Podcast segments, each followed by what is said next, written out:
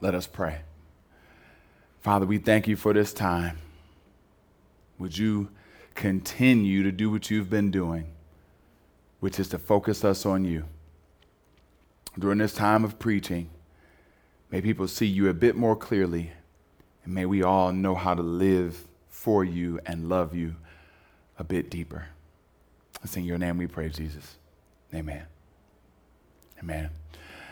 Mac family, I can remember being in the pews the age of my children, the age of your children. I remember getting some of those different books, those little activity books. Sometimes grandmama would have all the kids lined up in the church and she'd give them a peppermint. All the kids got a peppermint, and you get a little activity book. Sometimes you had a coloring, sometimes you had a little crossword puzzle, but I, I wasn't drawn to those.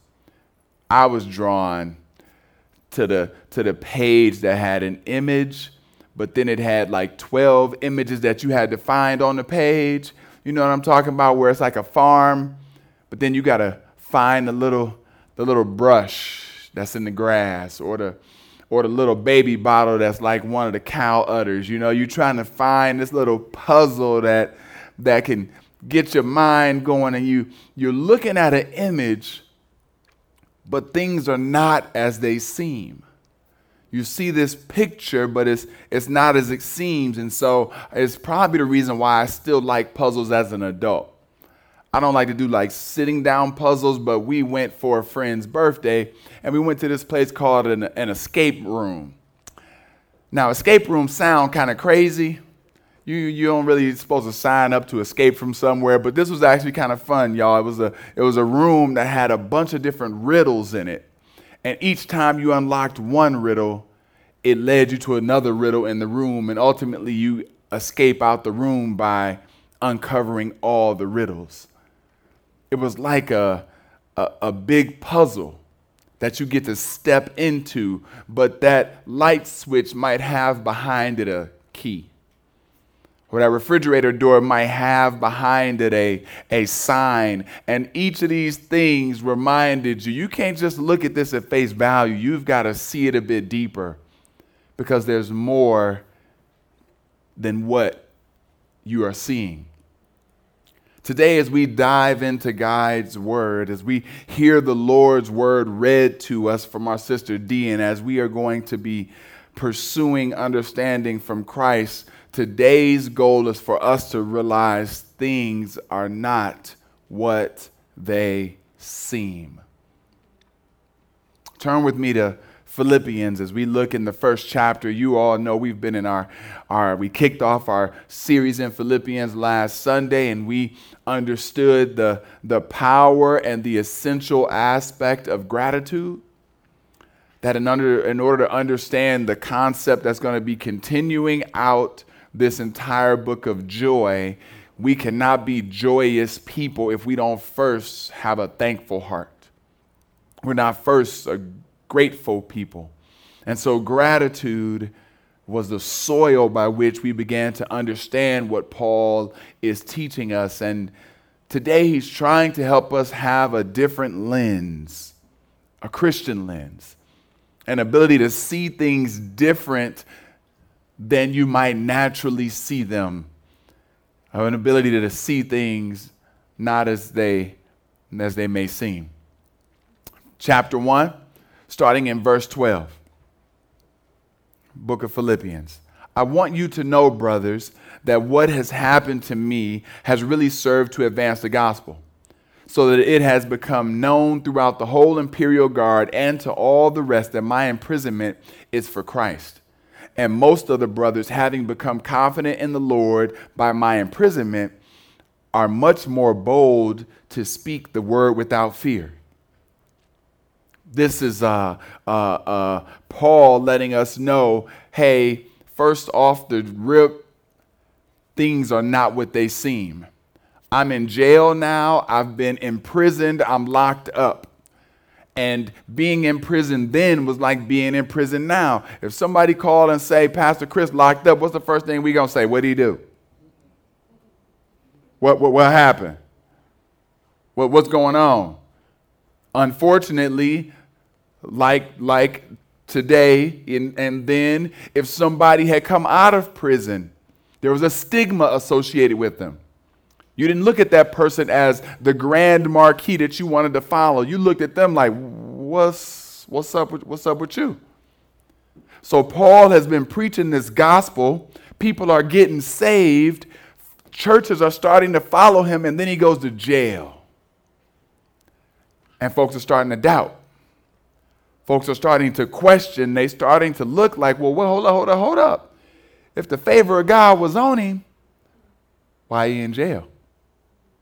If, if, he, if he blessed, why is he receiving probably the worst persecution you can imagine? If, if things supposed to be going right because he touched by God, then why is he going through this adversity?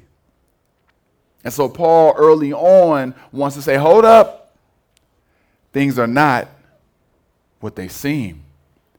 You see, you may be looking at imprisonment as the sign that something has gone wrong, but I don't see it that way. Actually, I see the imprisonment as a new opportunity for me to share the gospel. And so, what they would have every day, they didn't just have a cell, open up cell, C block four, let him in, close the door. No, every day there was a brother that sat with him for 24 hours, chained to him. When that brother got off work, another brother came, sat chained to him. And so Paul says, Oh, you think I'm chained to you? You chained to me.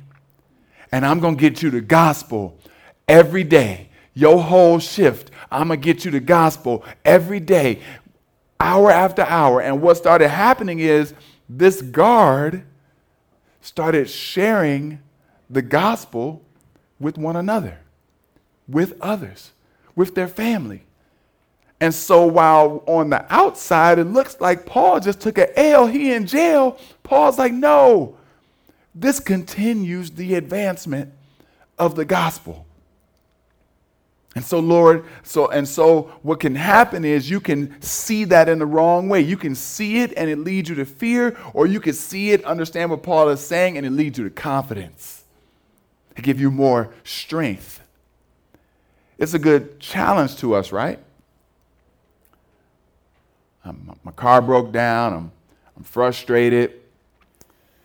Dang it, car messing up again.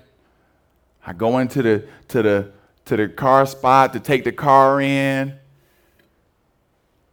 Am I kind and nice?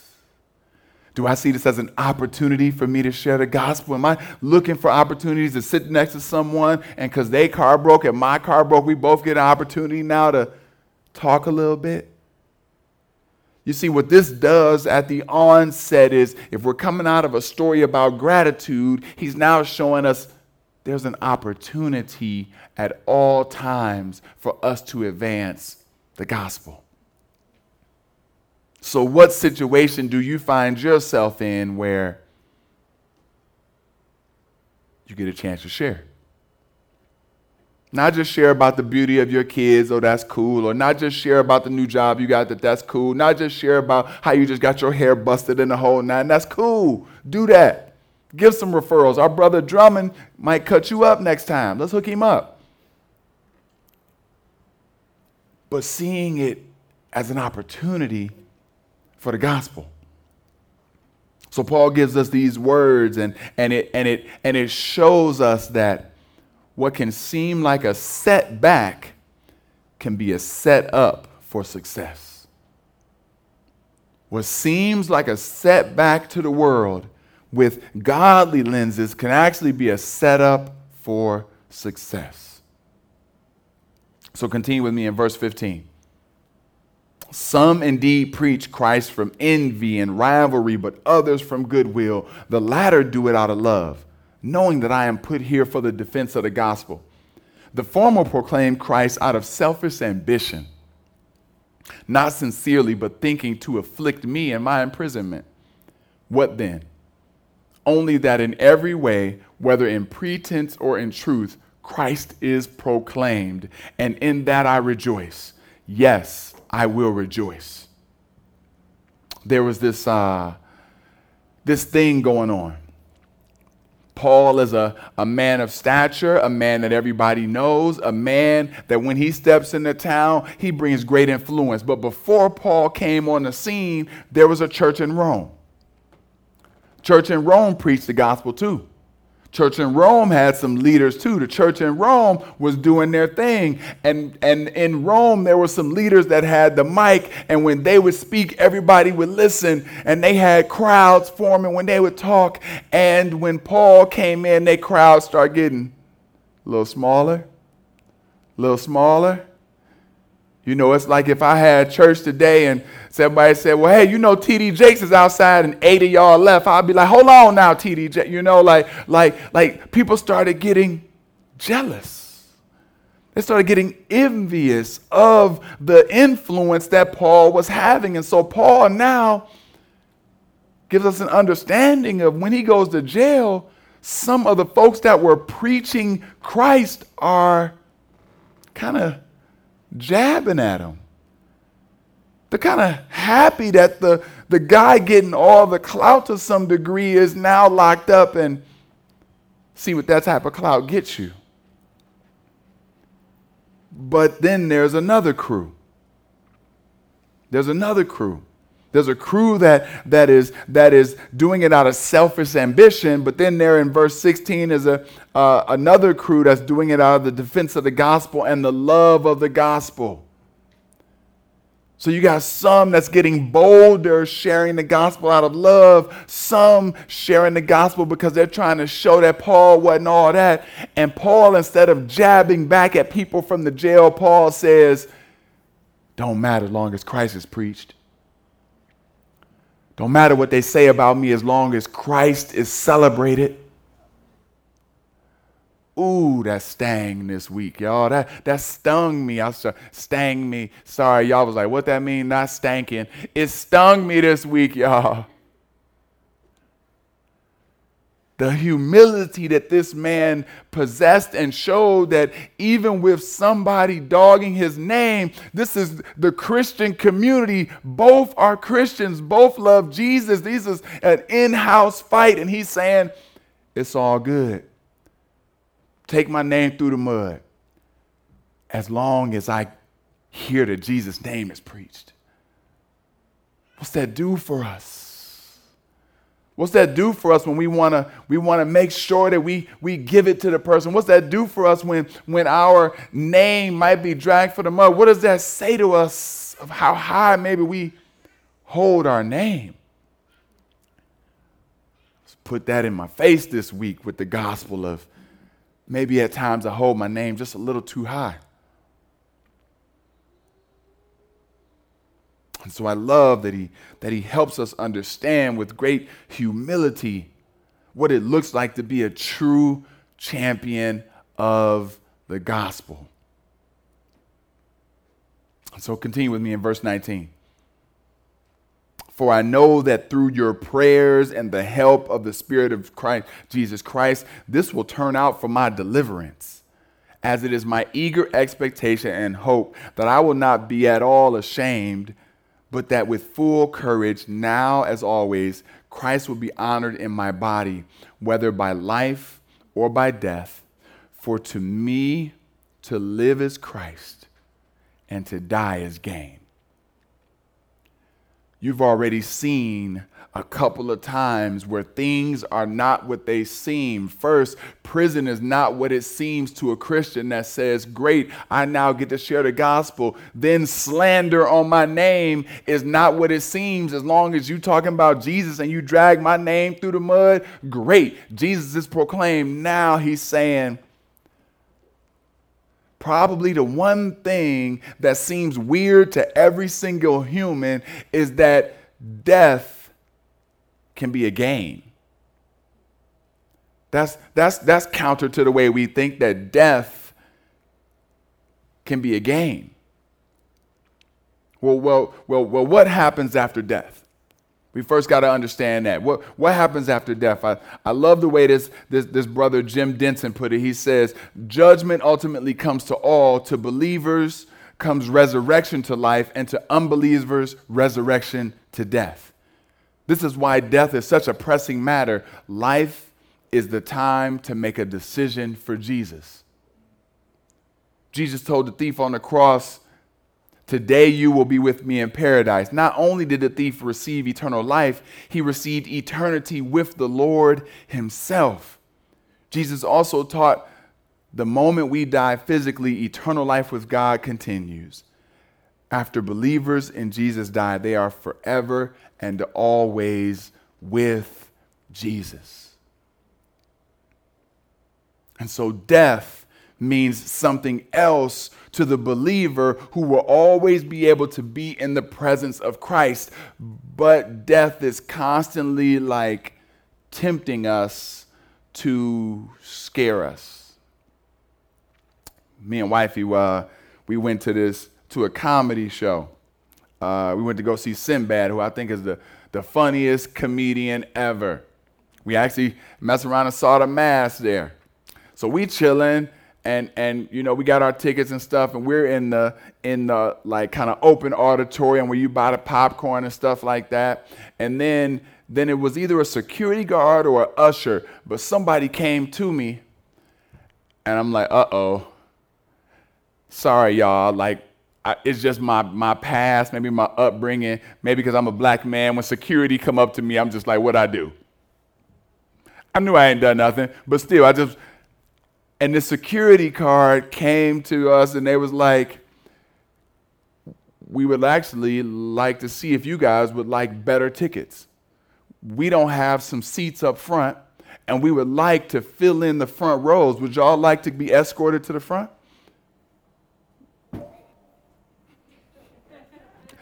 Yes, we did. and and and in that moment, it was like a, a, a cool experience of, of even what the role of somebody can do for you if you're in the right or wrong. See, if I stole something and security comes to me, now I got a problem. Now I got an issue. Now there's some things I got to deal with. Now there's some consequences that I got to have for conduct that was ungodly. But sometime when it's just favor, like the blood of Christ being washed over you, and this Savior comes to you and says, Now, eternally in my presence. Like that security guard who said, Come on, I got a spot for y'all. You see, family, death does not mean the same thing. And so it may seem like it's something scary, but, but it's not what it seems when we actually see it through God's perspective. And this whole book, Paul is trying to get us to see things with a Christ centered lens. Death is but a transition to be with a eternal God. Death is is, is nothing to the believer. Death is just the, the subway to our Savior, it is the cab to our Christ, it is the lift to our Lord. It is, it is not something that paralyzes us, but it tempts us to fear. Death tempts us to escape. We, we understand why people respond the way they do. We understand why people, due to the weight of the world, sometimes see death as an escape. They think that if this pain is this bad, it can't be worse on the other side. So there must be this, this rest that exists. If I go ahead and just end it now, and so, us Christians that get the, the Christ centered worldview that lasts forever, let's not forget that people are experiencing some real pain, some real things that make them consider it. But let's make sure we have the gospel centered voice, the voice that lets them know what the believer experiences and what the unbeliever experiences. That death is not the, the answer. We don't control death as a reason for providing our own health, but that God and His mercy is the one who is in control of that. And so we get the chance to see death in a different lens, but also see life in a different lens. He says, to live is Christ. Saying all my morals, all my ethics, all my values, all my behaviors, all my rhythms, all my being, all my purpose is Christ. And so now, when I look at those two things, how do I lose? How do I lose between Christ being my everything today and also Christ being my everything eternally, even as I pass through death? How do I lose? But we lose today when we are not able to, to see Christ in the proper lens. If you can, and you, you, you have your phones and you are able to, to put something in the chat, I have this basic verse set up, and, and I, I can't take the credit. It was a brother named uh, Ellsworth that wrote a commentary called Opening Philippians, and it simply was had this little exercise to to put a blank phrase in the, the sentence to live is. You hopefully see it on the screen in here or at home. It'll simply say to live is. Right? So if it if the scripture says to live is Christ, what are some of the ways the world likes to fill in that last sentence? Let's not just talk about the world. Sometime me, sometime you, sometime the way we do in church, we get led off of that Jesus focus, and, and sometimes we fill it in with something else. Sometimes to die is gain is, is not what we write in. Sometimes we write in a little something else. Let's take a, let's take a couple of examples. Let's say you write in to live is money. Then you write in to die is, to die means you leave it all here. Lived your whole life to be able to attain, attain, attain, and then what? When you die, you can't. Come on, somebody, you can't do what? You can't take it with you? Whole life about that. Let's say money ain't your thing, but you like notoriety. You like being known. You like when you speak, everybody to listen and everybody jump. You say jump, they say, How high we jumping? Let's say you say to live is fame. Someday. Maybe not the day after you pass, maybe not the week after you pass, but someday people will forget those cool things you're saying. Someday it's going, it's, it's going, it's going, you're going to be forgotten. And so the question is, what does it look like to say to live is Christ? You see these other examples, there seems like a win and then there's a loss. Seems like a, a benefit and then there's an eternal loss. With Christ, you win and win. You live for Christ today, you win. To die for Christ is gain, you win. And so Paul feels this tension of which one should I choose? Both are so glorifying to God. Continue with me, y'all. Let it be a challenge to us to live is Christ. Verse 22. If I am to live in the flesh, that means fruitful labor for me. Yet which shall I choose? I cannot tell. I'm hard pressed between the two. My desire is to depart and be with Christ, for that is far better. But to remain in the flesh is more necessary on your account. Convinced of this, I know that I will remain and continue with you all for your progress and joy in the faith, so that in me you may have ample cause to glory in Christ Jesus because of my coming to you again. That's a, that's a, a, a person that's in a place of worshipful tension. And even though I could be with Christ, for the sake of you and God working through you, I'd rather be with you. I've watched people model this, this, this, this.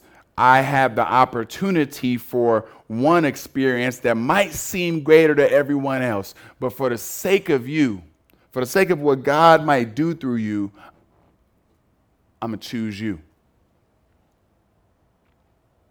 I've watched that happen with many grandmothers that have stepped in and, and raised grandbabies.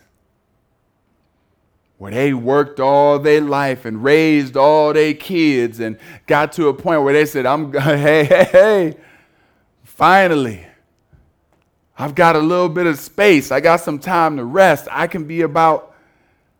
And then comes along this beautiful little grandbaby.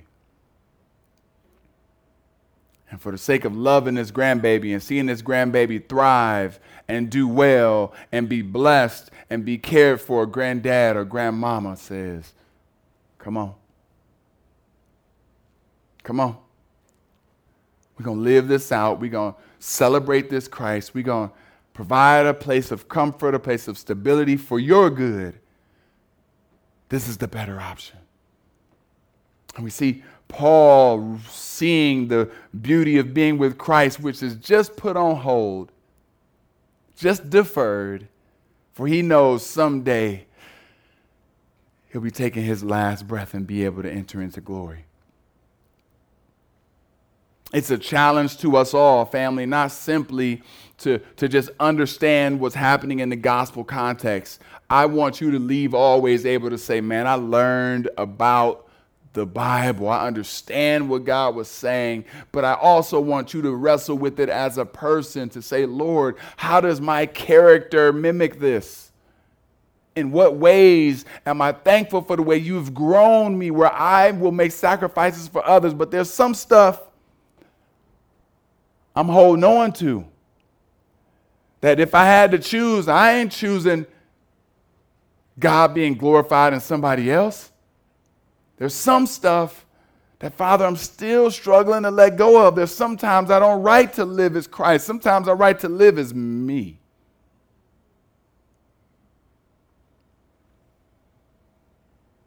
Continue with me in verse 27. Only let your manner of life be worthy of the gospel of Christ, so that whether I come and I see you or am absent, I may hear of you that you are standing firm in one spirit, with one mind, striving side by side for the faith of the gospel, and not frightened into anything by your opponents. This is a clear sign to them of their destruction, but of your salvation, and that from God. For it has been granted to you that for the sake of Christ you should not only believe in him, but also suffer for his sake. Engage in the same conflict that you saw I had, and now hear that I still have. And so, yet again, we get a chance to, to see that things are not as they seem that maybe somehow division has crept into this church and people are thinking, well, yeah, that's it. We're going to tell them they wrong over there. They wrong. Well, how they going to say that? And then the other team is saying the same. And now you got fighting going on within the body of Christ. And Paul is saying, hold up. Y'all think, y'all, y'all think this is how it's supposed to be? That we're supposed to be beefing in the church? We're supposed to be fighting in the church? We're supposed to be seeing division take place? And he says, No.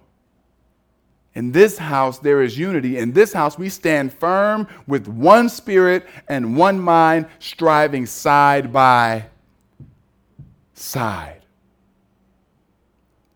Been a crazy few years, y'all. The last four to six years been tough on the church. We talking about economic disparity. Folks that was making less or making less, folks that was making more or making more in the church. We're talking about racial disparity, where cultures are clicking up more and more because one feels misunderstood, one feels hurt, one feels ignored, one feels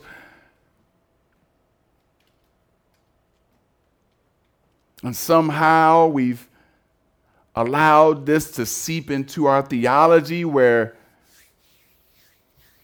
we can see that division is somehow good for the church? We ought to challenge one another, celebrate one another, spur one another on, rebuke one another, but that's all supposed to be a part of edifying and bringing us closer. And so when he's saying stand firm in one spirit, he's saying, hold up, somehow y'all still got the worldly lens on. Somehow y'all are looking at things from, from a earthly lens. If this is brothers walking side by side, sisters side by side, then when you are side by side, you argue, you yell, you scream, but you don't let go. You get into it, you get heated, but you don't let go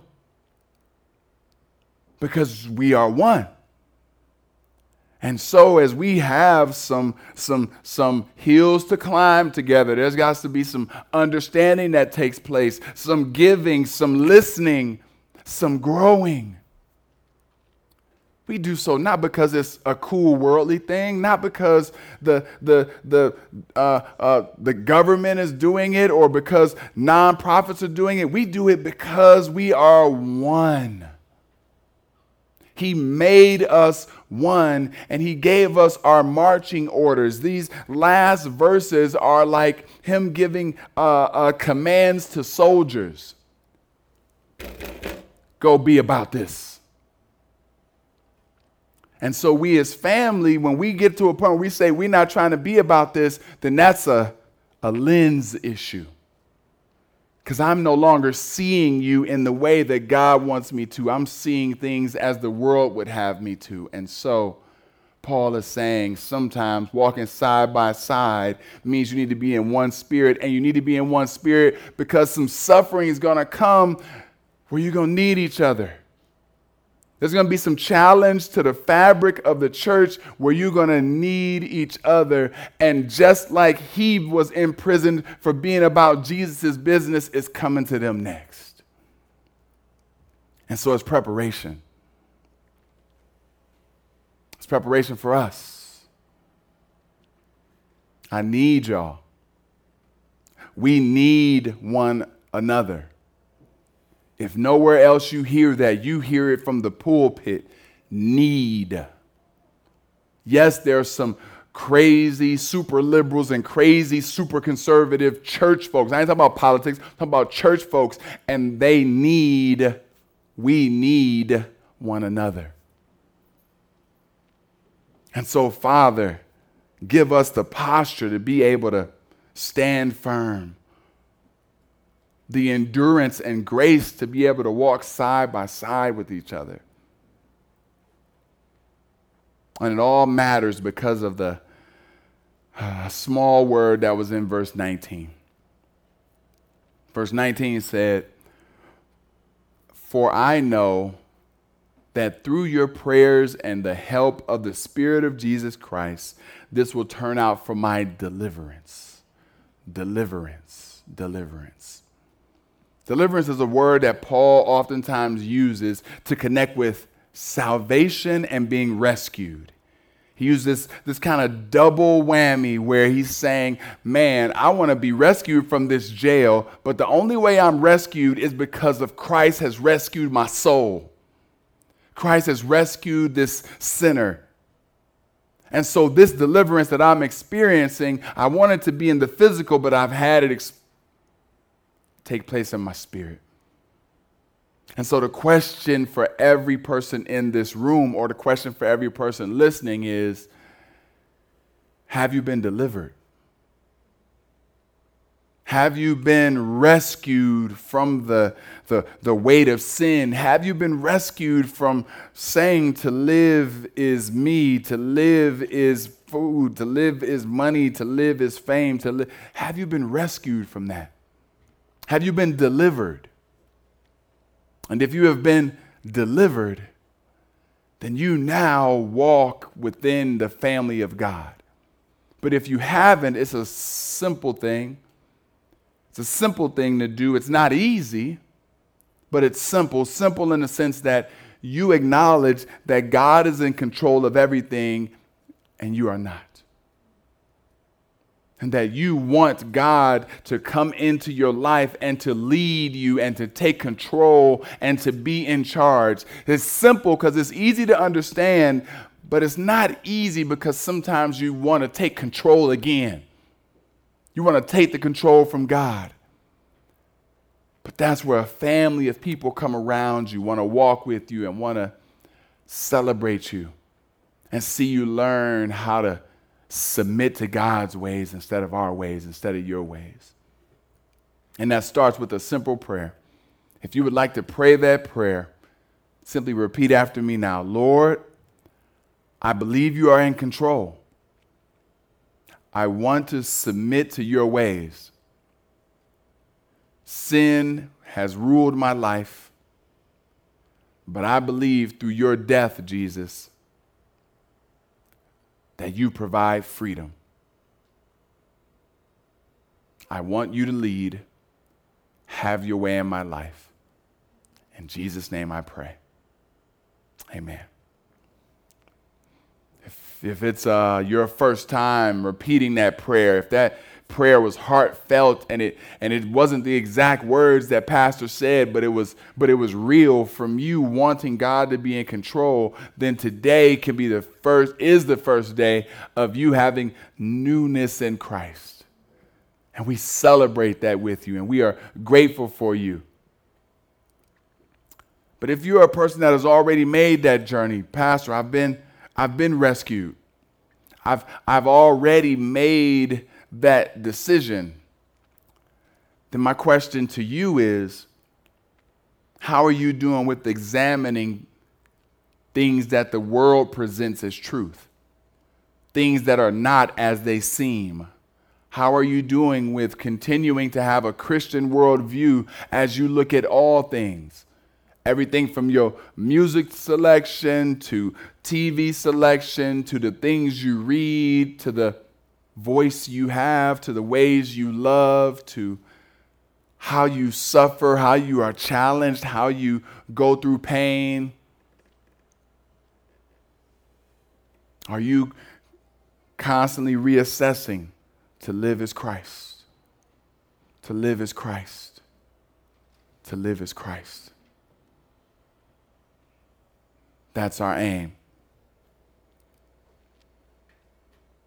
I was uh, I came past this example that I wanted to leave us with, and it was just a it it it grabbed my heart a little bit. So it says in 1981, a Minnesota radio station reported a story about a stolen car in California.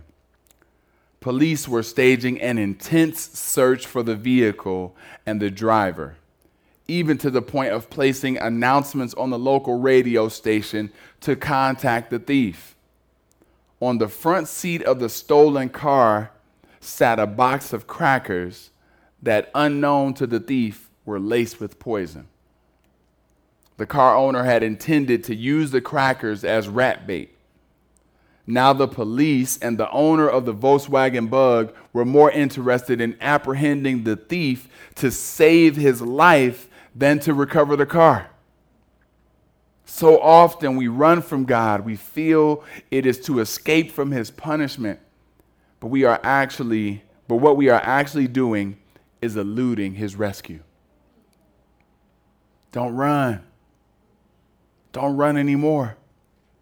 He is pursuing you. He is pursuing us. He wants to have control over your life, not to make you some goody two shoe that's perfect, prim, and proper. No, but to see you actually thrive and grow and be who He's created you to be a woman, a man that reflects His image in every single way. Don't run from it, embrace Him.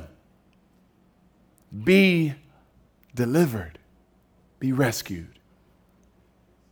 Let us pray. Father, we are grateful that you don't give up on us.